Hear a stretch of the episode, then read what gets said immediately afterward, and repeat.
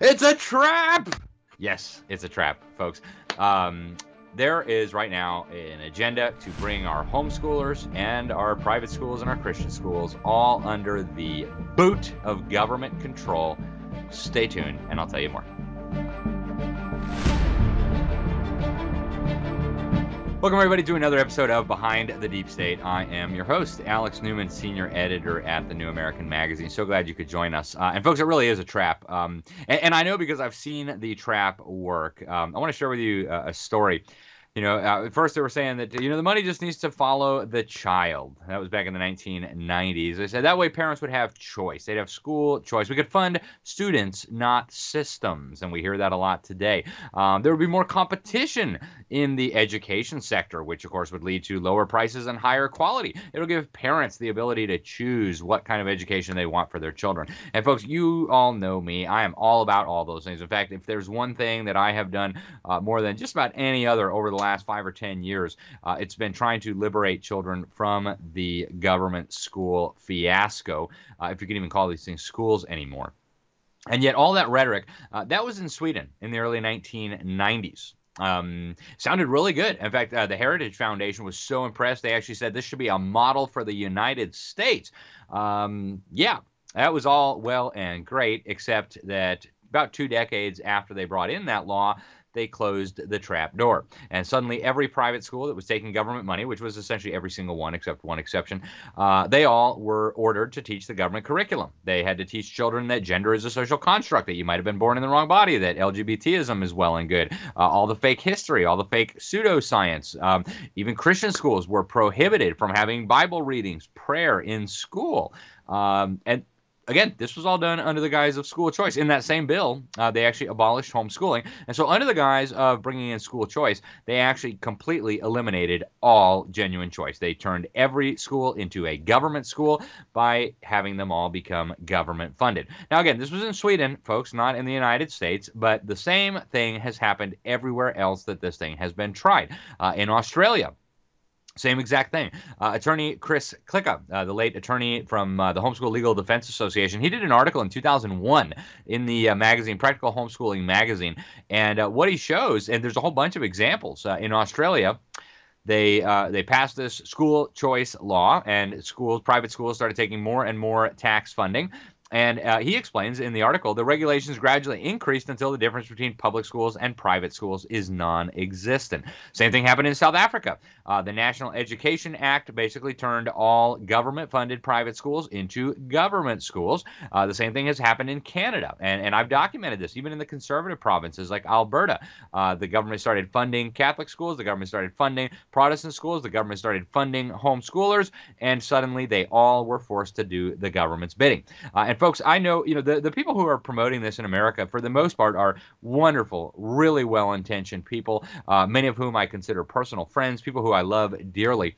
But, you know, I can't not speak out about this because I've seen where it goes, and I think we're facing a great danger, folks. In fact, these things are already happening in America.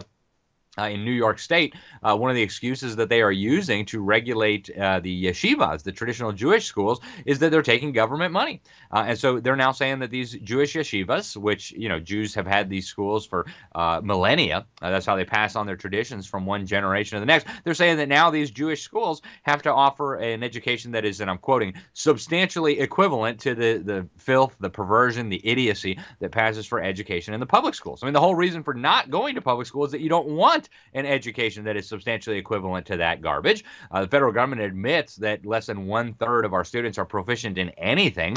Why would you want anything even remotely resembling that, much less substantially equivalent? But they're saying in New York, well, they're taking government money. They must therefore obey us. Same thing with charter schools, folks. You know, charter schools is being touted as school choice, etc.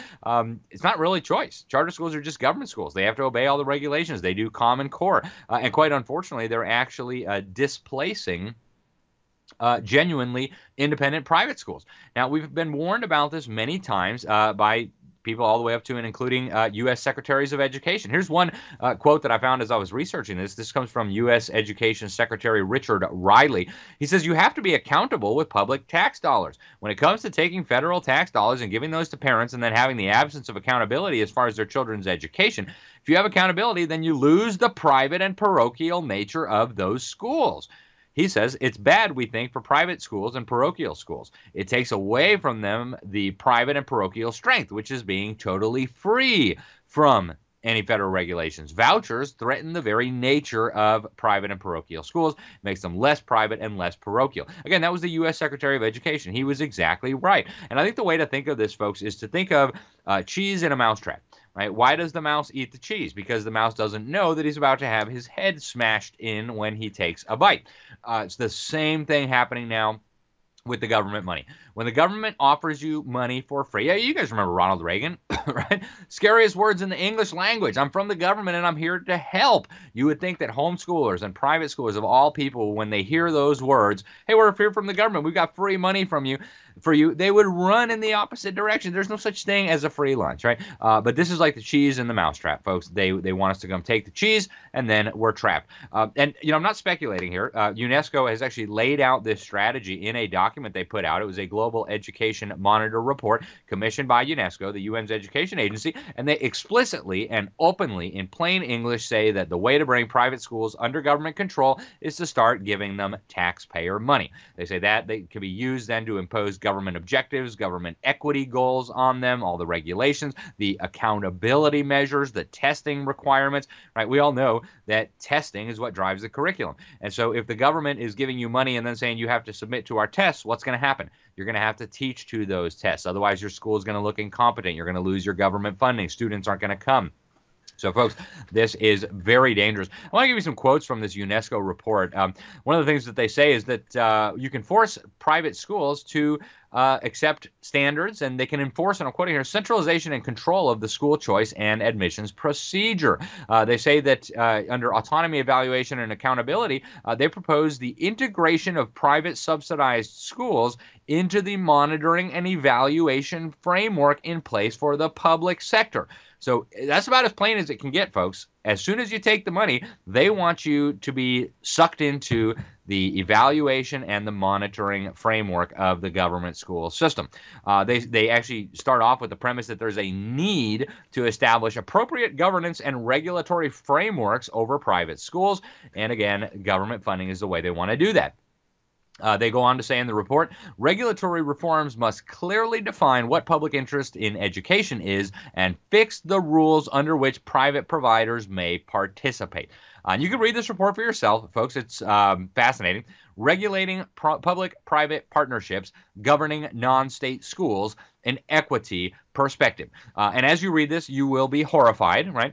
They talk about the UN Sustainable Development Goals, Agenda 2030. The UN calls this the master plan for humanity. And they say that under these goals, the state remains the duty bearer of education as a public good. Of course, that is nonsense. I taught economics for 12 years. A public good is something that is non-rival and non-excludable. Education is obviously not non-rival. If I enjoy the education, that takes up room and space, and so somebody else can't enjoy that unless we're talking about online education. And, of course, they're not non-excludable. Right? To be non-excludable, you can't exclude freeloaders and people who don't pay. It's very easy to exclude somebody from a school. You just don't let them in. Okay, so obviously education is not a legitimate public good in the traditional economic sense of the term, but of course the UN doesn't care. That's their pretext for taking over education. As you read the report, they describe parents as stakeholders, which I'm very uncomfortable with that. I want you to watch this clip of the Biden administration's Secretary of Miseducation, Miguel Cardona, in a Senate hearing. Listen to this. Do you think parents should be in charge of their child's education as the primary stakeholder? I believe parents are important stakeholders, but I also believe educators have a role in determining educational programming. And I think that's going to be a little out of focus, what I think you're going to find across all elements of education. Since they pay the bills, they raise the kids, they probably need to be the primary spokespeople for their own kids' good education. So there you go, folks. Not only will you not be a stakeholder, you will not be even the primary stakeholder. The government will be the primary stakeholder in the education of your children, and they want that to apply even to homeschoolers and private school students. They go on to say in this report that giving tax dollars to private schools requires regulatory and accountability measures to ensure that it's in line with the principle of education as a public good. Oh, and I also forgot to mention, folks, they describe parents in this report as vested interests that need to be overcome by government. So you, mom and dad, are a vested interest, and they need to find a way to get around you. So, folks, this is the model, right? The public-private partnership model. They want to give tax money to the private schools, thereby making them public-private partnerships. And, of course, a public-private partnership, yeah, the owners will still be allowed to profit from it, right? So they'll still be making their money, but the control will flow to the state. It is literally fascism as defined by Benito Mussolini, the merger of state and corporate power. And they say this clearly in the report, guys. These schools, once they take government money, are not exempt from complying with centrally defined curricula, learning standards, or student admissions criteria, among other public regulations. They could not make it more plain for you, folks. They want to use money as a means for bringing private schools into government control. And they say this, right? They say that these testing requirements will play a strategic role in promoting that all publicly funded schools, independently of their ownership, are correctly aligned with quality standards and also with the equity goals and objectives set by government. So the very reason families are fleeing the government indoctrination centers, because they got these ridiculous standards, because they're doing equity stuff, diversity, equity, inclusion, CRT, SEL, you name it. All of this is going to be rushing into private schools the moment they start taking public government dollars. And folks, the UN has been so clear about this for so many years, right? In 2015, the dictator-controlled UN Human Rights Council argued that governments must take over private education. They say everybody has a right to an education that, according to the UN Universal Declaration of Human Rights, shall further the activities of the United Nations. So very, very dangerous, folks. And this is happening now all across the world. And it's happening here in the United States. Actually, I found a study by the Government Accountability Office. This was in 2016. And I want to read from this study. This was posted on their website. They said voucher and ESA programs generally placed some requirements on participating private schools. That's according to GAO's review of program documents, survey responses, and interviews with program officials. So the federal government itself is telling you that once the ESAs and the vouchers start flowing, the government will impose and is imposing requirements on private schools. That includes anti-discrimination requirements, right? So if you're a Christian school and you believe that, you know, men are men and women are women, that God created the male and female, you can't discriminate against the dude wearing a dress and some demon horns who wants to teach your kindergarten class, right? How dare you? You're taking public money. You can't use public money to discriminate, right? You can't discriminate against the homosexual that wants to teach in first grade, who doesn't even care about your Bible or your religion. This is where this is going, folks. And it starts with the non-discrimination. Then it comes to, you can't teach that the Bible's real. I mean, you want to use government money to teach kids that Noah's Ark was real, that God created the world in 6 days, that they didn't evolve from slime and monkeys. You can't do that. You got to have accountability here, right? And folks, this is happening everywhere. In fact, in Utah, they just recently passed a voucher program, universal ESAs, and they didn't even wait for the ink to be dry on the governor's signature before they started clamoring for government control of all homeschoolers. You can see the news report here. Pretty amazing, folks. The headline, it tells you everything you need to know. Utah's voucher law raises concerns over lack of oversight in homeschooling. And as you read, here's the first sentence. Could Utah's new voucher law lead to the distribution of neo-Nazi propaganda in homeschooling groups? This is the question on the minds of some parents who are concerned about the state's oversight of homeschooling. All righty, folks. I mean, you're giving tax money to homeschoolers and they might teach their kids Nazi stuff. We can't have that. We have got to regulate and oversee this. So, folks, this is not a hypothetical problem. It is a real problem. It is already here. It will get worse if we don't stop this from moving forward. Again, there are dozens of things like this all across the country. For an article that we just put out in the New American Magazine, we interview a whole bunch of experts on this, and I'll give you a brief overview of that. But you know, I want to be fair to the people making these arguments, and I you know, I share their concern about the kids in public schools. We got to get them out as quickly as possible. But what's happening here is that we're actually turning all all schools into government schools. And so one of the leading proponents of this today is Corey DeAngelis. And I don't know Corey. I'm sure he's a nice guy. You know, he's a libertarian, doesn't believe in God. He's not a Christian. He actually, until recently, was listed as a UNESCO expert right on UNESCO's website. I'm not sure what that means. He hasn't answered questions from people who asked him. But one of his slogans, he calls himself an evangelist for school choice. And one of his slogans that he uses is "fund students, not systems." And that sounds good. That sounds catchy, right? The problem is it's where the government goes, or where the money goes, the government goes, right? So also, it's important to note that his chief patron is actually former U.S. Education Secretary Betsy DeVos, the billionaire who helped protect Common Core in Michigan, then helped enforce it on all of the states while she was at the Department of Education. She actually says that she has said publicly that every place a student learns is ultimately of benefit to the public, and therefore all education should be considered public education. She also lied when she said Common Core was dead, even as her department was enforcing it. And she's done other crazy things too, folks. She actually went down and signed an agreement with the G20 governments, and some of this stuff is just bonkers. They agreed to keep using the schools to indoctrinate kids to believe in sustainable development.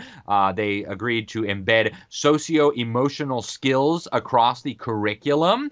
All right, that should be ringing alarm bells. They also agreed, and Betsy DeVos signed this, to the ongoing internationalization of education. We've talked about that here on this program. They are globalizing the school system very, very rapidly. Now, this idea, right, is actually what we just saw in my home state of Florida. Florida Republicans, working with some very powerful lobbyists, introduced House Bill 1. That would have basically made every student in the state of Florida eligible to get government money for homeschool, quote unquote, or private school. This was tax money, the Family Empowerment Scholarship. And there was a catch. Once you take the money, you lose your freedom. Okay, you were required then to take government tests every year, approved by the government. Right? All of these, by the way, are aligned with Common Core, so that you're going to bring Common Core into the homeschooling, into the private schools. They also, every family that took this money was required to meet with a choice navigator, and this choice navigator was going to assess the educational needs of their child. The aid was going to be distributed through a nonprofit organization that actually has received grants from Florida's leading woke LGBT extremist group, Equality Florida, that was using this grant money to this nonprofit to try to impose its woke agenda on Christian schools. So thanks to enormous pressure from a wonderful coalition that was formed here in Florida, we got some of the worst elements of that bill taken out. I was able to speak with DeSantis about it a few weeks ago in Miami, just briefly. Some of his people. And, you know, the homeschool community really came out in force to try to stop the worst elements of this. But it's not over, folks. We also saw the same thing in Arizona. Last year, they passed their universal ESAs to fund students, not systems. And this was supposed to be the ultimate in school choice. And yet, in talking to my friend who's been a guest on our programs here, former Arizona Superintendent of Public Instruction, Diane Douglas, she serves on the advisory board of Public School Exit, where I volunteer as well. She had some really interesting comments. She's followed the implementation of this very closely. And one of the things that she said is that what's happening here is that this is going to be used to control the parents, and then the control of the parents will be used to control the private schools. And what's interesting about Arizona's law is that once you take that money, you're not even considered a homeschooler anymore. You become an ESA student subject to various different reporting requirements, et cetera, et cetera. And I guarantee you it will get worse, folks. Already about, as a rough estimate, about 10% of the homeschoolers in Maricopa County have now been converted out of homeschooling into government-funded ESA students under state law. Again, they're not even considered homeschoolers under state law anymore once they take the money. My guess is most of them did not realize that, but it's a trap, folks. It is a trap. You know, we talked to Lieutenant Colonel E. Ray Moore, founder of the Exodus Mandate. He compares this to a Trojan horse, right? They bring it into the city, and then once the money comes, the handcuffs go on. We also interviewed two attorneys that he spoke with. He actually commissioned them to write a really interesting report on the danger of these vouchers in the legal environment. One of the attorneys, William Olson, a very well-known, very prominent conservative constitutional attorney, and he gives his story. He used to be totally in favor of the school choice thing. When he was working in the Nixon administration, they were going to try some of this out in New Hampshire. It got quashed, but he ended up coming to the realization that this was an enormous threat to the integrity and the independence of private schools. This is what he told me. He said, "I came to be more concerned about protecting Christian education from the control of the state than getting a piece of the pie for Christian schools." He says, I would rather have the Christian schools and homeschools we have now not required to bow at the altar of homosexual and transgender rights than to have 10 times as many such schools, which were morally and biblically compromised. Couldn't agree more, folks. We are winning this battle, right? Parents are leaving the system by the millions. We're winning this battle. Wouldn't it be a shame if right as we are on the verge of real serious progress here, we ended up shooting ourselves in the foot, cutting off our nose, and getting all homeschoolers and all private schools roped into the government system. Now, some people use the food stamp analogy, and I use this too, right? The argument that the government should run schools because some people are too poor to afford education for their children, it's ludicrous, right? It's like saying the government ought to run all the grocery stores because some people can't afford groceries. It's insane. It's absurd. Everybody realizes that's absurd. I mean, we all saw the Soviet Union. We saw Nazi Germany. We saw Cuba, North Korea. We know that that doesn't work. And yet then that's where the argument starts to break down because they say, well, it'll just be like food stamps. You know, the food stamps aren't used to control the grocery stores. Well, there's a big distinction here. Not all Americans get food stamps, right? Only very, very poor Americans. And that also starts from the presupposition that food stamps are okay. Is it really the government's job to give people food stamps? And the answer is no. Right? The true people who should be doing charity, that's churches, that's private charities.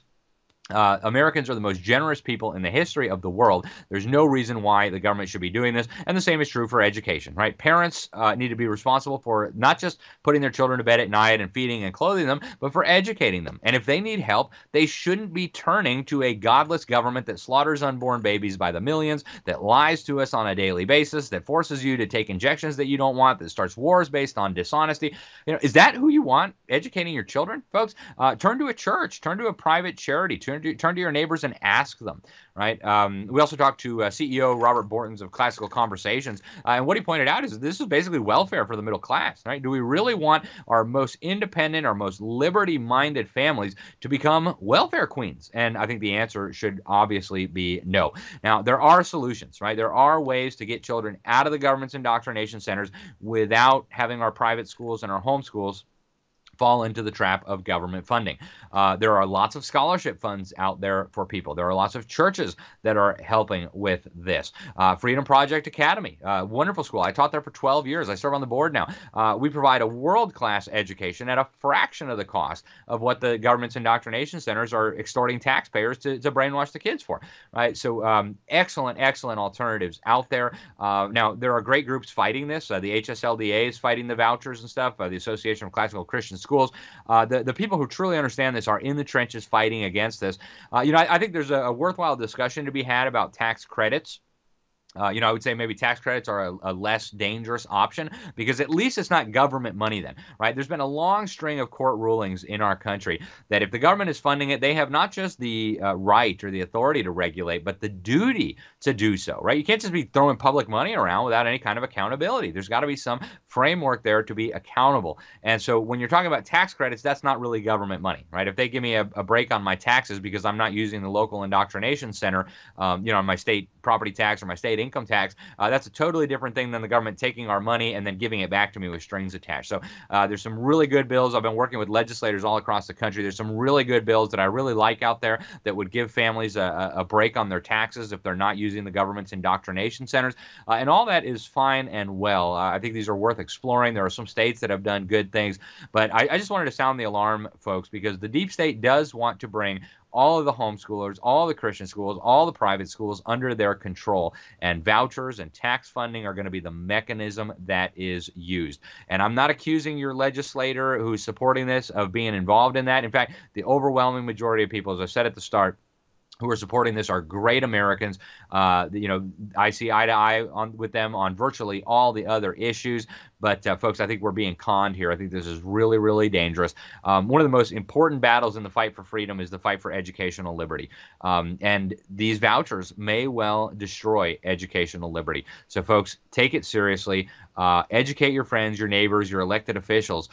We have got to find, and there are ways to get children out of the government's indoctrination centers without compromising the integrity, the independence, the faith of our homeschools and our Christian schools. I'm Alex Newman. This is Behind the Deep State for The New American Magazine. Thank you for tuning in. Until next time, God bless you all. Sophia paused before the door. It read, Department of Bidigital Convergence. Just inside was a new world, a better world, the one of everlasting life, of no pain, of no loss, of no problem. She entered the chamber and her surroundings changed. She saw around her an infinite field of waving golden grain surmounted by cloudless blue sky. The AI voice whispered gently in her mind, "Welcome to the singularity." She couldn't see it and couldn't feel it, but her body had almost instantly been covered by a swarm of tiny gray multi-legged bots that melted through her clothes and into her skin. Not perceiving the nightmare, her eyes had already been consumed and the rest of her body was dissolving as the bots digested her flesh. She felt only a warmth suffusing her being. Drowsy, she drifted to sleep, and her last thought was one of panic. Would she ever wake? Could a nightmare vision like this be an outcome of the much-hyped transhumanist technological singularity? Enter the world of the future as illuminated by the experience of the past in Endgame, the new book by Dennis Barrett, the publisher of The New American Magazine, and find out how the disastrous COVID pandemic response fits with the technocratic elite's thirst to create a transhumanist utopia. Get Endgame from shopjbs.org with free shipping with code ENDSHIP, E-N-D-S-H-I-P. Or get Endgame and the Great Reset Collector's Issue of the New American Magazine and get free shipping plus an additional 20% off both with code END20, E-N-D-20.